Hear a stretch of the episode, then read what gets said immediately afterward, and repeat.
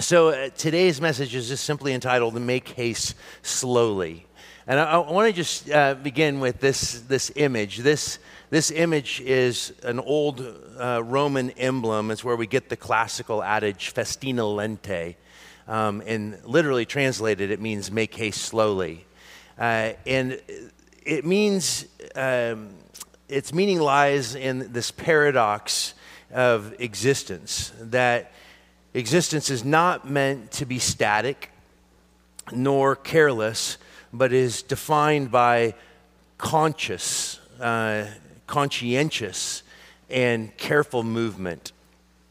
That, you know, the, the classic statement uh, is, is be still and know that I am God. And, and people love that phrase, be still. But I think probably a more robust biblical vision would be be still, but don't stop. Be still, but, but keep going. Learn how to, to, to, to hear the still, soft voice of God, but understand that that God is a God who is always moving outward into the world. And I think the tendency within modern culture and the modern world, and I know my own tendency, at least in my darkest moments, is the tendency to not move out, but to move in, to, to travel inward into the paralyzing uh, reality of over examination and extreme analysis. We are told in Scripture to examine ourselves, but man, let those gazes into the one's own soul be brief and let our gaze upon Jesus be long and regular. you know, it was Henry David Thoreau who wrote his final essay, and I really actually loathe Thoreau. I find him pretentious, I don't find him compelling, and I don't really like his writing because I don't like any writing really before the beginning of the 20th century, um, other than the Bible. Uh, that's not true, but, it, but for the most part, it's true. Um, but Thoreau, I, Thoreau's pretentiousness was this idea that the ideal life is a life alone. And in his essay on walking, he, he makes this statement that he has only met few, a few people in his whole life that understood the art of sauntering. But for him, the idea of walking was kind of this agrarian ideal. And, and the, the idea is that, that the, the true the true thinker is the one who, who leaves the world, uh, leaves the world of people, and, and discovers the power or that, that divinity within oneself. It was, he's very much a part of the transcendental movement, which is that God really uh, resides within us. And we can't discover that in the noise of the world. We've got to be alone with our thoughts. We have to be alone. We have to get away from the people. But I would argue that the walk of Scripture is something utterly different than that. In fact, the first time that the word walk appears in the Bible is actually in Genesis after the fall. And we are told that our parents, our first parents, Adam and Eve, in the shame of, of rebelling against God's sovereign rule, uh, had become aware of their own nakedness, and in their shame, they hid from one another and they hid from God. And we're told that God, God was heard walking in the garden in the cool of the day. And when we think of what God was doing, the walk that God was engaged in was not the one who is walking off his frustration or airing his anger. You know, some of I don't know if you go for walks when you're frustrated to clear your mind, uh, and and it's like I just got to get away from everyone. I need to go clear my mind. I'll be back in a few minutes. No, this was not that kind of walk. This was the walk of a concerned parent who is who is moving toward children who are playing with that which is dangerous. It's the it's the movement of a, of a father whose heart is broken that that his kids have turned from the light toward darkness. It is a God who literally is putting himself right in front of the greatest dilemma of human existence, which is sin. And for all of those that have proclaimed through time that, that God cannot be in the presence of sin, that is the most uh, foolish and least biblical thing one can say because from Genesis to Revelation, God is continually getting into the mess of it without ever being tainted by it, doing something about it, putting himself right in front of it. Instead of starting over, which he could have done, for he created everything out of nothing. No, instead, he said, This something I have created out of nothing is worth fixing. And we can't ever understand or comprehend the mystery of why God is concerned with moving toward a people that continually turn their backs on Him. I can't tell you why God loves you. All I can say is that He is, seems to be, from, from at least from my reading of the Bible and my own personal experience, not content to exist without you. And that is a beautiful truth. Now, this walk that God made was a walk directly into the brokenness of human existence. And I think that that is what the Christian walk is. It is not a life of, of separation from the world, but it is a life that is devoted to Christ and walking with Him into the midst of its very discomfort. In fact, all of our desires to escape all of the insanity uh, that has been all around us and the reason people have moved away so quickly and say, I want to go to places where there's less garbage happening, literally less garbage happening. Uh, I believe that if Jesus was to take us on a walk, he would not lead us to a place of our natural choosing. That he'd probably more likely lead me down the street to the homeless camps that were around Sunnyside that aren't there right now, but I'm sure we'll be back soon enough, than he would lead me to a vacation in Costa Rica.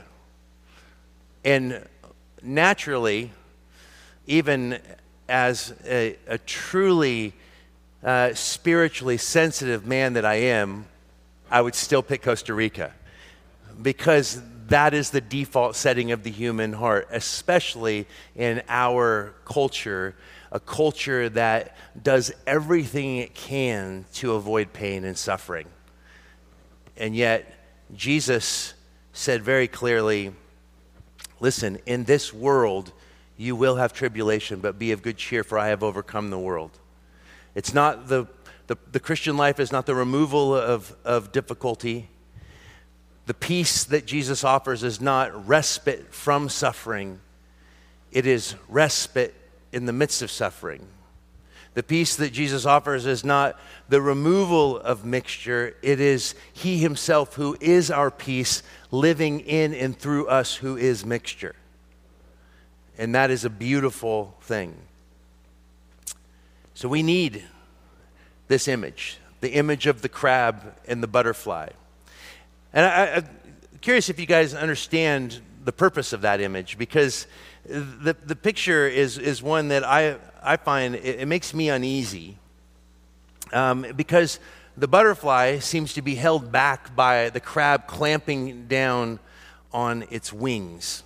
And it is a necessary reminder um, that our movement must be anchored in thoughtfulness, that our movement um, as Jesus says, follow me, must be anchored in something that, that gives us equilibrium. And I like to think of, if we think of the butterfly almost as a, as a, as for us as Christians, as a symbol, uh, which actually is, the butterfly has been historically used as a symbol in the church as a picture of resurrection or metamorphosis, uh, transformation.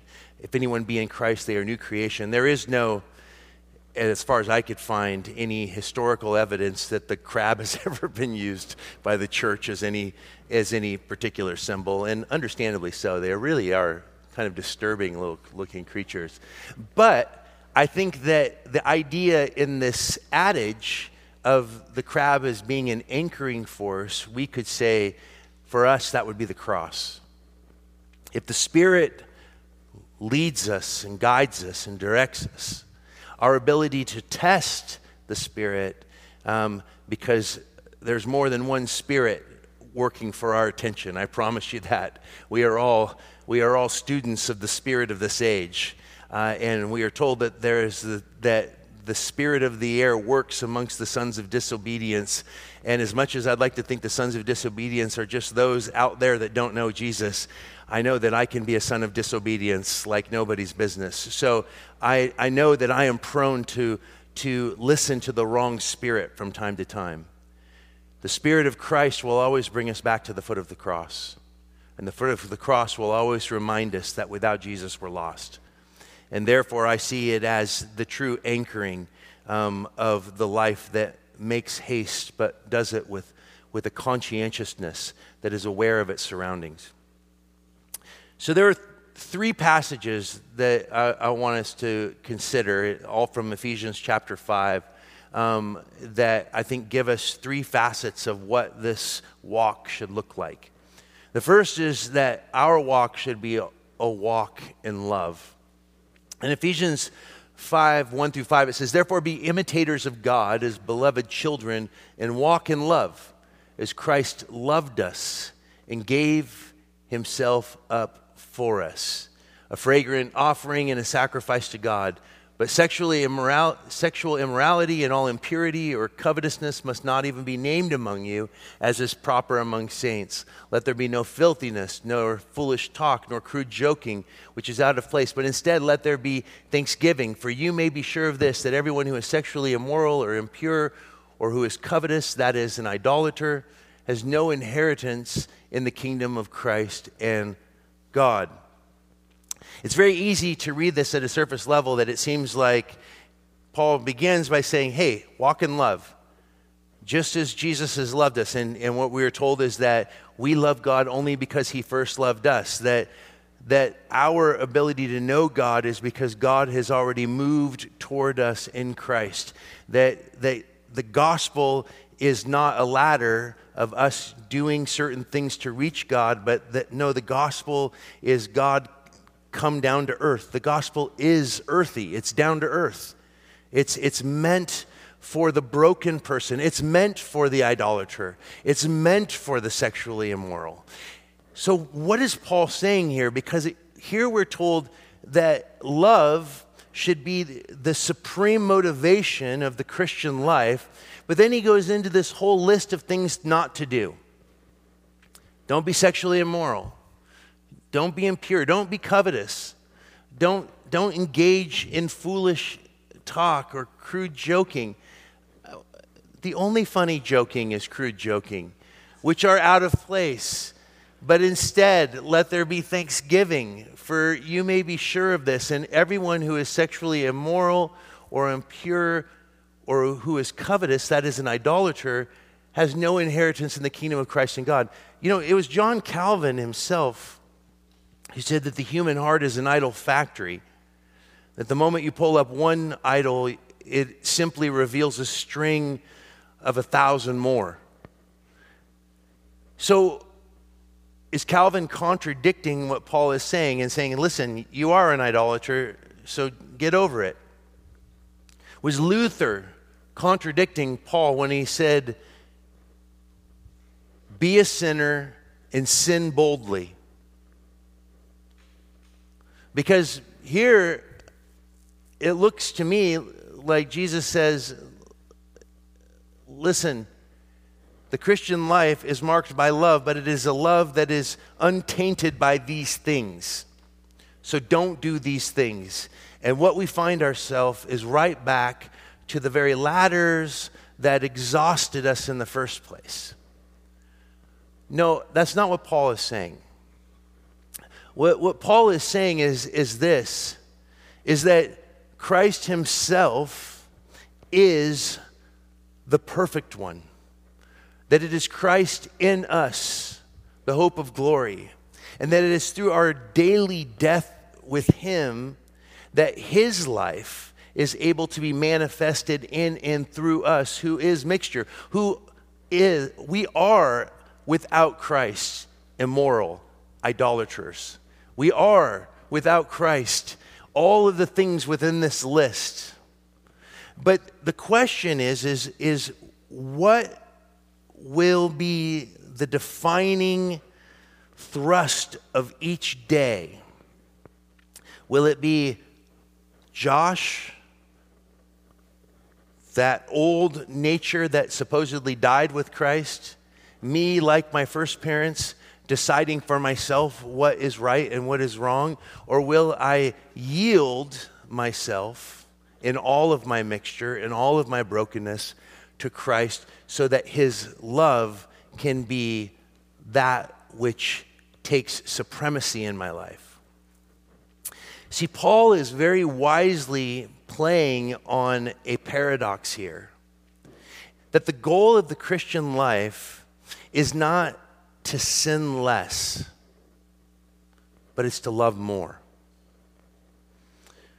See, I believe that walking in love is not is is the answer, not walking in purity. And what I mean by that, because I do believe we're to walk in purity, but I would want to define what I mean by purity versus what you might have in your mind. Because for us, the idea of walking in purity is not doing a list of things that we think make us not pure.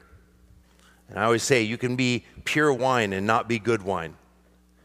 I believe that when Jesus says, Blessed are the pure in heart, for they shall see God, that purity is defined by a single minded direct focus or giving of oneself to the fullness of who Jesus is.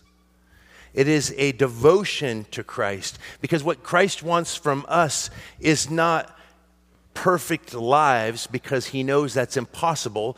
And if it was possible, he wouldn't have come. This is why he said to the young rich ruler who seemed to live very morally upright, he says to him, Good teacher, by which Jesus responds, Why do you call me good? There is no one who is good but God. And what is he saying to that young rich ruler? You're not good, and I'm God.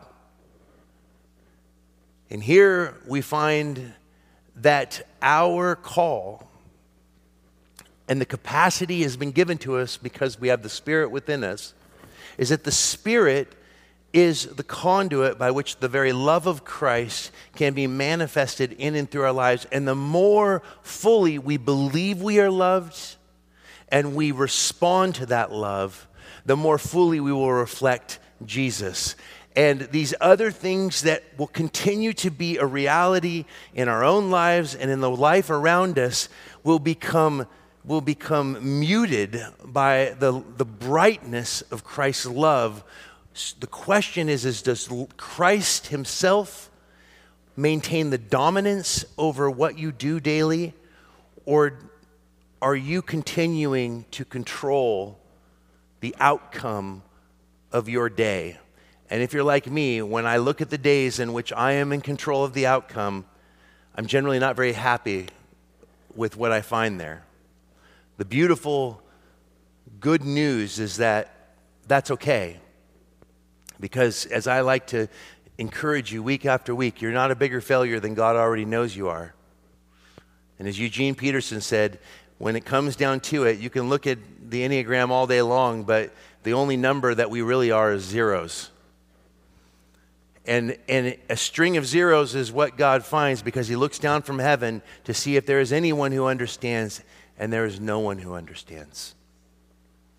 And this is why it took God coming into the darkness, into the bondage, into the blindness, and illuminating the truth of what we are apart from Him. And this is why the cross is so beautiful and why it must be central if we are to understand what it means to walk in love. Because to walk in love means to die to the flesh and to say yes to the Spirit. Someone has been, a- I've, I've been asked multiple times if, because I put so much emphasis on radical grace. And I honestly don't believe you can put enough emphasis on grace because the world does not get it. We totally get law. We understand law. We, we love to work for the things that we receive. Now, it's true, there may be many in this room that are lazy, but there's still something deeply offensive about the idea that you have not a single thing to give to God that He needs other than your glitchy, broken self. And because of that, we feel better about not doing A, B, C, and D than we feel about simply yielding to the finished work of Jesus that by his Spirit he might live fully in us and through us. And so here we see that the love of God becomes the supreme motivation of the Christian life. And if we want to understand where does our sanctification um, what, what manifests our sanctification, it is this surrender to love. And why does Paul put an emphasis? I think it's interesting. There are only two things that we're told to flee from in Scripture, and that is sexual immorality and idolatry. And they're both serious things. And I think that the sexual immorality piece is easy because we have the interpretation of why that is such a crucial issue in the church, and it seems to be a crucial issue in the church. Read Revelation and Jesus' words to the church, how many of the churches had actually given into sexual immorality. And I don't think that we live in an age that's very different because when we think about the plague of pornography in the church today, when we think about the, the destruction and the hypersexualization of, of humanity, it, it is not surprising that sexual immorality would be a, a, a, a subject of focus or emphasis when, when the writers of Scripture talk about the outworking of sin. Because sexual immorality is taking the beauty of what God created, which is sexual creatures, and utilizing the good thing that God made in a way that actually dishonors its beauty and dishonors the very vessel that engages in it. Because sexual immorality is built upon, upon a self centered love that brings harm to the very temple of God which is why we are told to flee from sexual immorality. He says, because all other sins, Paul writes, are outside of the body, but, but sexual immorality is actually violating God's very home. That we don't think about that. When we engage in sexual immorality, we are literally subjecting the Holy Spirit, who has been given to us as a gift if we have been born again we are grieving the Spirit by holding Him hostage to the very thing that He, that he through Jesus, died for. It is, a, it, is a, it is a horrifying thing to think of the things that we are willing to subject Christ, who has made his home in us, to because of self absorption and the willingness to pretend, at least in that moment, that Jesus does not actually abide in me or with me. But if we really walked with God, we would know that the God of love is the greatest gift that God can give and the deepest satisfaction. And that every longing of the human heart, which even, I believe, sexual immorality flows out of real and honest longings within the human heart that have just become distorted. It's our attempt to satisfy real longings, real desires that are not bad desires, but desires that have become, become distorted, have, have, have lost their shape, if you will. They, and those desires can be distorted from trauma from our past. They can be distorted by the, by the, the, the intensity of the world in which we live and the continual voices of culture that are, that are trying, to, trying to get us to believe continually lies, which is that your life is your own and you should have the freedom. Real freedom means that you should have the ability to do whatever you want. But Paul shows us again and again through his writing, and I would argue all the New Testament writers do that sin enslaves and the gospel is about liberation. And to live as a bondservant to Jesus is to be set free by the only good master you will ever have. Because if you want to continue to be in control of your life and give yourself to these things, what Paul says, and I, I think it's dangerous to try to read into this anyone who is sexually immoral or impure or is covetous, that is an idolater, has no inheritance in the kingdom of Christ and God, is that that's about who's saved and who's not saved. Because I'm sorry, I'm not convinced there isn't a person in here that isn't sexually immoral, impure, or covetous. That is an idolater at some point, almost in every, give, in every single day. It doesn't mean that I don't believe that there isn't victory over sin, but I also know that there is continual failure in it because even the victories that I have over sin often can give birth to new sin, like pride over the fact that I had victory over that sin. That's why battling sin in a fallen world is like playing whack a mole. And that's why the only hope is not by checking your boxes at what you're not doing, but you will do these things less when Jesus is given more attention and greater focus. And I believe that that is what it means to walk in love is to give the one who is love our full attention. It is to daily say, Lord, I am that thing, and that's why I need you, who is the one, the only one who lived the life that I could never live, that any of us could live. Be that life in and through me. Remind me I am loved and give me the capacity to love. The more I engage in the love of the gospel, I always say that the safest thing I can be doing is actually serving Christ, and the least safe thing I can be doing is spending too much time alone in my own head. I'm, I'm with Luther. I distrust, um, I distrust solitude.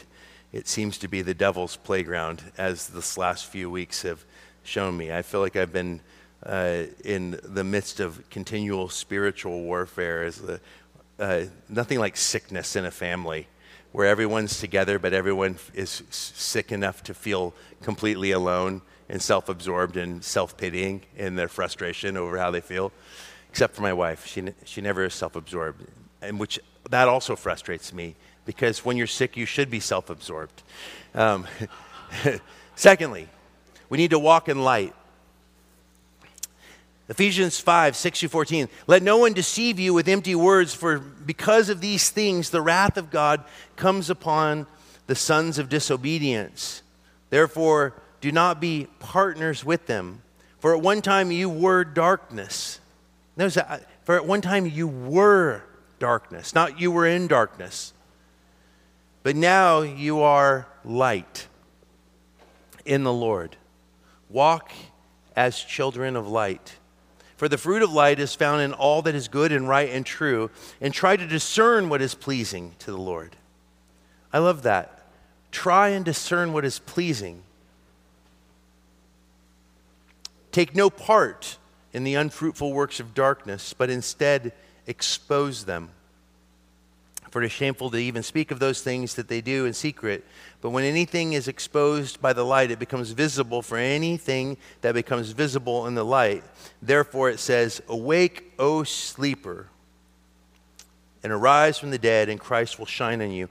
This is a really powerful passage and one that can be quickly misinterpreted that the responsibility of the Christian is to go around and shine flashlights on other people's sin. And I think that what it means to walk in the light is this is and this is the honest to God truth for me. I stand firmly in the tradition of, of uh, Oswald Chambers, who once said that it is not possible to truly know what sin is unless one has been born again.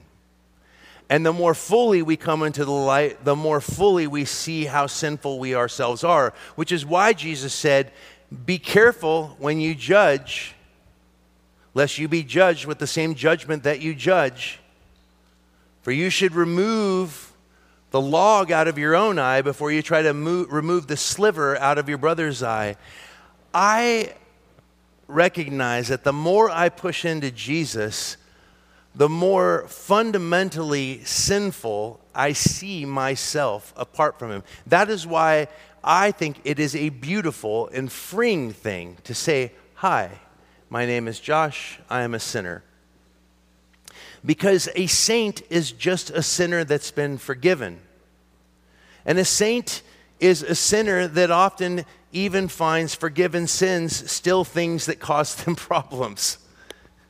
And I think that what we do is we take a passage like this that says, you know, you should be watching for the darkness in other people. And that's true. Within the church, we are to watch for wolves. We, I, as a preacher, it is a responsibility of mine to, to speak to error and to, and to protect. We should be protecting one another um, from the realities and the lies that we are consistently being inundated with. And this is why Christians who say, I love Jesus, but I don't need the church, never last very long because we cannot live the Christian lives alone. We need one another. We need to be able to speak the truth in love to one another. But we utilize that phrase, speak the truth in love, in very unfortunate ways, which is it's, it's a Christianized way of making excuses for unhealthy judgment of others when we are incapable of seeing the sin in ourselves because we aren't walking in the light.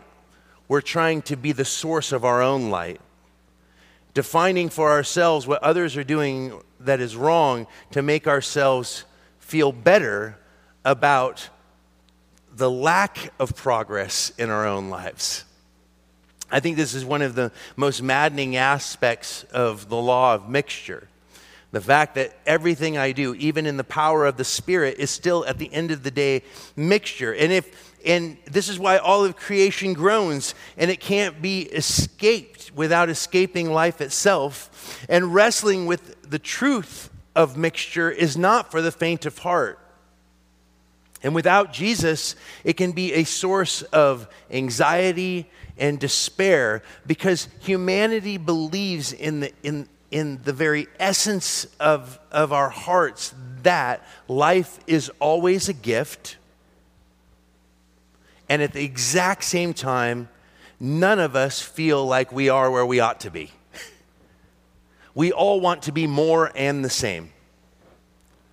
And that is a, a crushing reality. But for those that have experienced the saving life of Jesus, it actually is the source of our greatest freedom. Because what Jesus reveals to us is exactly you are trapped. You will never be everything that you want to be because of this thing called sin. It's the whole reason I came. And God takes the thing that is not of Him nor does it come from him, and yet he utilizes a thing that is totally contrary to his nature sin. He who knew no sin became sin. He utilizes the very thing that is contrary to him, the very thing that keeps us from him. That thing becomes the very vehicle by which he brings redemption to us and brings us back into right relationship. See, walking in the light is coming to terms with what we are apart from Christ, which is what causes us to cast ourselves in total dependence upon Him, so that it is no longer I who live, but Christ who lives in me. And to shine the light on darkness, expose it wherever it is found. Listen, if everyone in this room began by actually allowing the light of Christ and the Spirit of Christ to expose within ourselves the things that hinder our ability to know Jesus and to love others, we would be a church that brings literal revival to Portland. But we are so afraid of being exposed that it's much easier to point out the problems in others.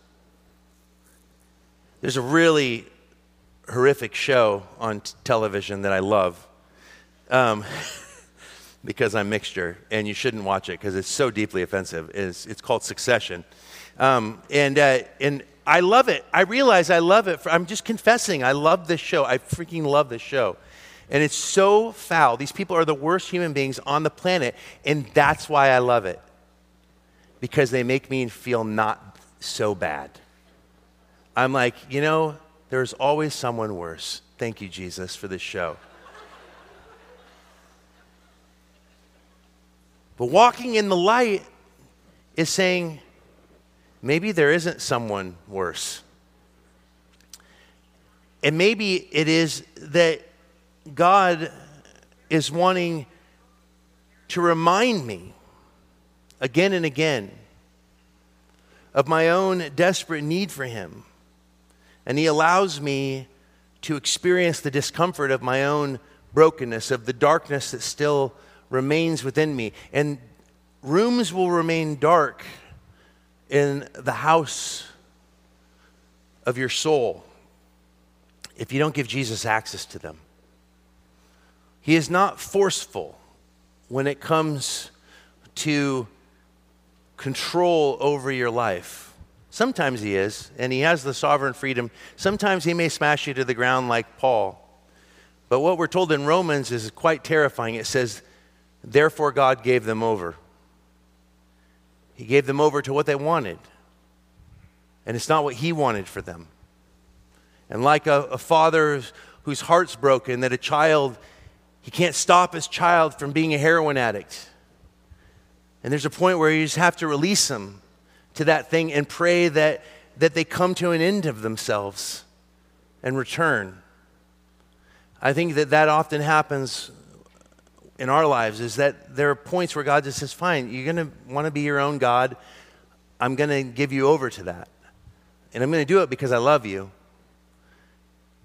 Because real love requires a relational freedom, and it's a freedom that only God can grant. But the moment He grants us that freedom, we need to understand that freedom is fragile and we can make a mess of it. And walking in the light is being honest with how we utilize that freedom, how we can keep certain parts of our lives in the dark. I've been struck by this um, again and again. I, I, I was writing about this the other day, about this law of mixture. And God just put this on my heart that we can't come into the light without being exposed.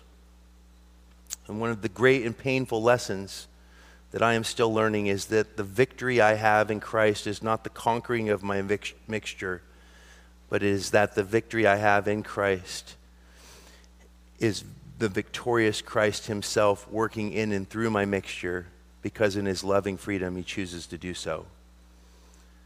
And the question that I must ask daily is Am I willing to actually surrender to His willingness to work in me in spite of me? And what He's wanting from me is not me to fix myself. What He is wanting from me is the same thing He wants from you. He just wants you. What pleases God?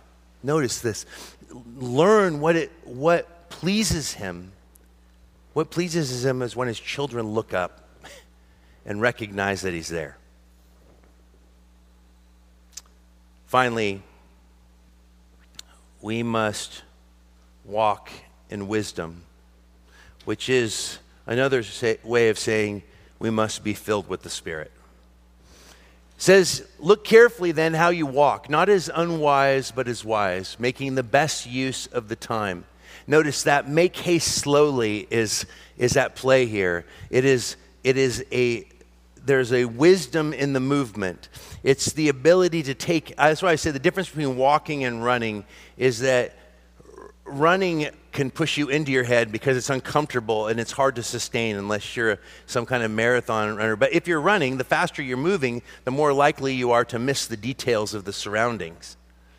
A walk is motion without strife. It's something that most of us can do and take for granted. Uh, and, but it allows us, it's much easier to maintain. I remember going for a run actually with Seth Mercer, uh, and he's a runner and I'm not. And the whole time, it was my first time. It was one of the first times we ever hung out, and and he's he runs all the time. So he's trying to talk to me the whole time we're running, and all I could think was, Jesus, please make this man stop talking to me because I'm gonna. All I want to do is just get through this run and not throw up. And I think I was running in jean shorts too, or something really inappropriate, which made it even extra uncomfortable.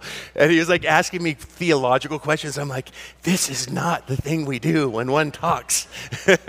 I'm like, it was just. I was so winded, and I think we were running really slow. I mean, it was almost a walk, but. But I, I think that this is this is the thing with a walk that, that a walk allows us to truly take in the surroundings, to truly engage with the one that we are walking with. But it's not static, it's movement. And here it says, look carefully then how you walk and be, don't be unwise with the time. The time is all we have. And often we can live in this place, especially in a time of COVID, where all we can think about is, I just want to get through this time so we can get back to life. But, friends, I'm sorry, we're on year three. This is life. It's life right now. And the lens by which we look at that is going to define how wisely we spend the time. And this time that we are in, whatever this time is, I would argue that it is the end of the age. I'm comfortable saying that because I believe the end of the age began the moment the eternal word became flesh. Uh, but nonetheless, we are told that there will be a day when the Son of Man will return. And the great hope of the Christian life is that the best is yet to come and that Jesus will return and put right what is wrong in the world. And we are closer today than we were yesterday. And the fact is, is that when we look at Jesus' own words in the Olivet Discourse, and he says, at the end of the age, in the last days, the love of many will grow cold, and many will abandon their faith. Have we seen an abandonment of faith in the church, even in the last 50 years, like we have in the last two? We haven't. Most churches have been reduced by 50%. It's insane. But at the same time, Jesus also says in that same paragraph in Matthew 24 that the gospel will go around the world and that many will come to faith. And we've also seen an unbelievable season of people coming to a saving faith in Jesus. And it's a beautiful thing and an exciting thing to be a part of. But when I think about the fact that people are abandoning their faith, what that tells me is that there's something fundamentally problematic about our theology, our ideas about what God is like, and the frustration that we feel at the lack of position that we are in. We thought we would be free. If I put my faith in Jesus, I thought this wouldn't be a problem anymore. I think that we have been given a false theology that promises something that it cannot provide because it's not anything that Jesus ever promised, which is a pain free existence.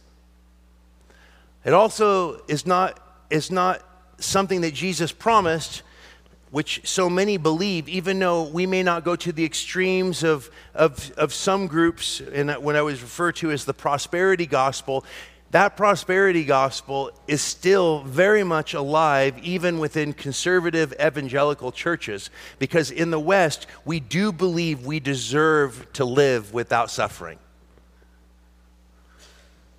I mean, look at the books in the Christian market that are the top sellers in the West. Most of these books have nothing to say to the believer in a place like India, where in a caste system there is no opportunity for them to be anything other than what they are forever. And yet, self help seems to be the MO that has filled the pew. But now that people aren't finding help in it, they're just walking away and saying, Jesus isn't real. And I think that this is deeply problematic because too much of our Christian faith has been built upon keeping bored Christians interested rather than preaching Christ and Him crucified and counting the costs and saying, will we follow Him or not follow Him? To walk in wisdom is this. Therefore, do not be foolish, but understand what the will of the Lord is. And do not get drunk with wine Notice what Paul is utilizing here is wine as a thing that it is. It is an influencer, it changes the way that we interact with one another. For that is debauchery, but be filled with the Spirit. We can be, we can escape through alcohol, through drugs, through sex, through our entertainment, we can escape through a whole plethora of things. We're, we're masterful at, keep, at creating modes of escape from the nagging voice of conscience. But I like what Paul utilizes here is he says, listen, wine,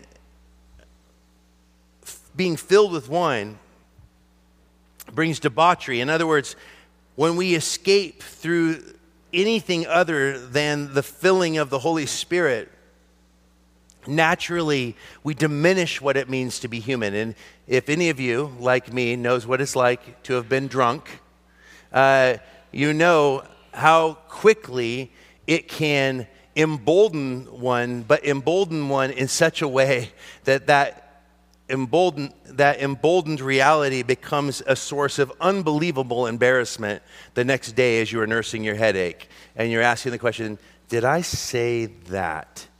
Yes, I, I think I might have done naked cartwheels last night in front of a large group of people. I'm just going to say that that may or may not have happened when I was 19 years old.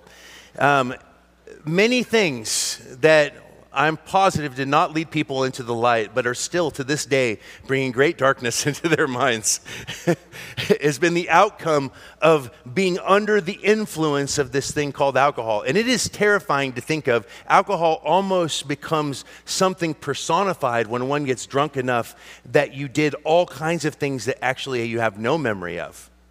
Because I'm like, if I don't remember it, but I did it, who was doing it? And that's uh, I'm like I don't like I don't like where that leads me inside, but it makes me uncomfortable. But to be filled with the Spirit is also to be filled with an influence. It is to be it is to be filled with one who wants to guide us and direct us, to embolden us, but to embolden us in a way in which we are able to be conduits of love in spite of the lovelessness of the world in which we live. To be filled with the Spirit is, is the ultimate wisdom, for Christ Himself is wisdom personified, and the Spirit's primary role is to redirect us and bring to our minds and bring to our attention the very things that Jesus said, who is the Word, and it says, and he said, If I be lifted up, I will draw all people to myself. There is no greater wisdom than lifting up Christ so that the world can see him and be drawn to him and to be saved by him. There is no greater wisdom to be spirit filled. I love this. Addressing one another in psalms and hymns and spiritual songs, singing and making melody to the Lord with your heart, giving thanks always.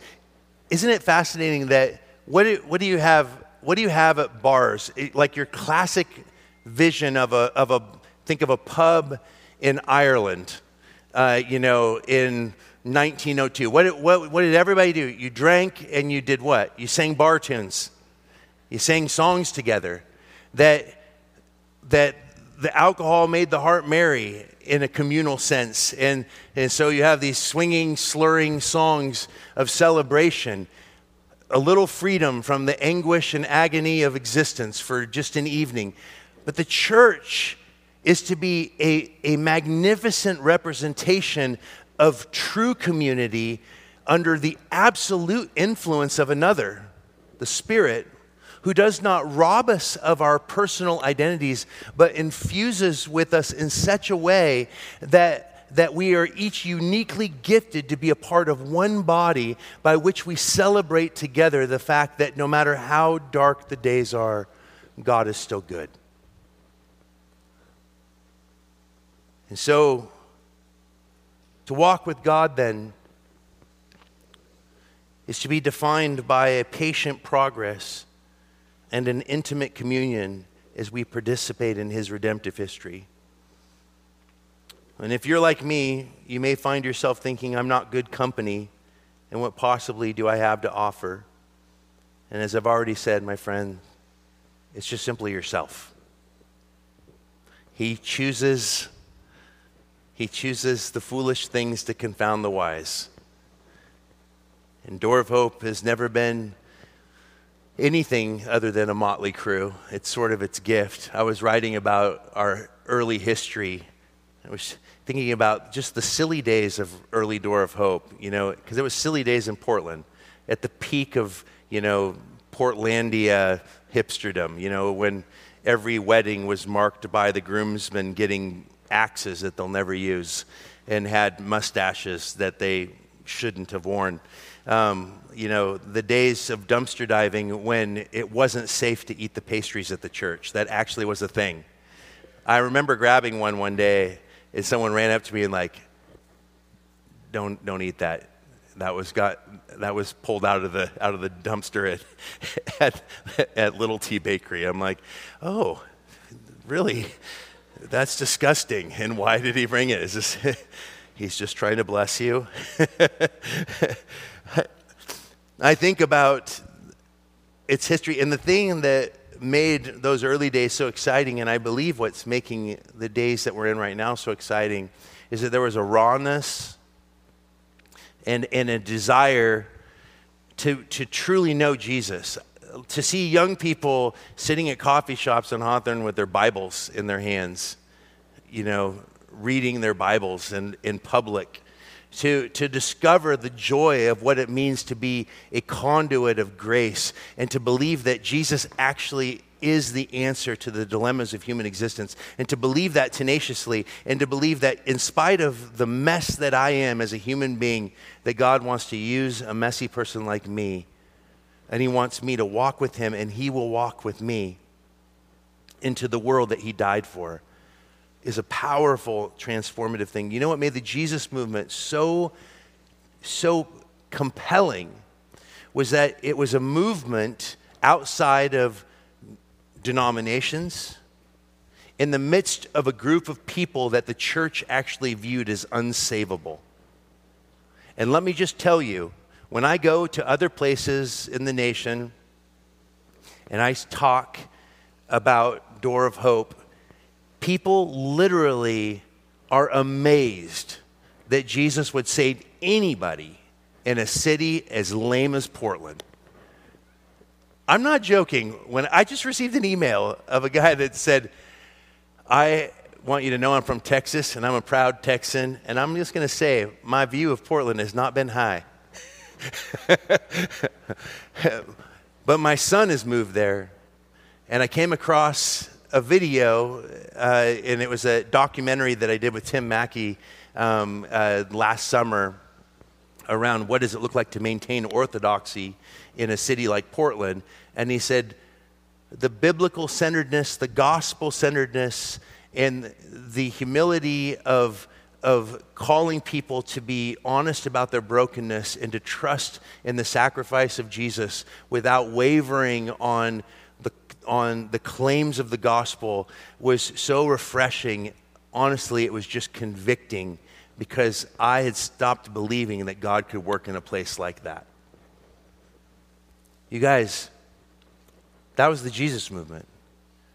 I believe that God wants to bring forth another revival. But we need to be a people that actually walk with Him. And maybe we won't see the revival, although I believe we will. We could prevent it from happening in the future. We need to be a people that pray. Our weapons are prayer and, and confession and, and the Word of God and the Spirit's presence in our lives. And we need to be a people that are honest about our brokenness, that we are to walk in love and in light and in wisdom, which means that we are simply to be a people surrendered to the one who is the light of the world, who is love personified, and who is wisdom. And that is Jesus himself. And he accomplishes that by his spirit within us. To be spirit filled means the spirit having more of you, not you getting more of the spirit. To be spirit filled is the spirit having control of every arena of your life. This is the joy of the Christian life. And this is the call that God has placed upon us. And I pray that this would be a year that Door of Hope truly walks with God. Amen. Let's pray.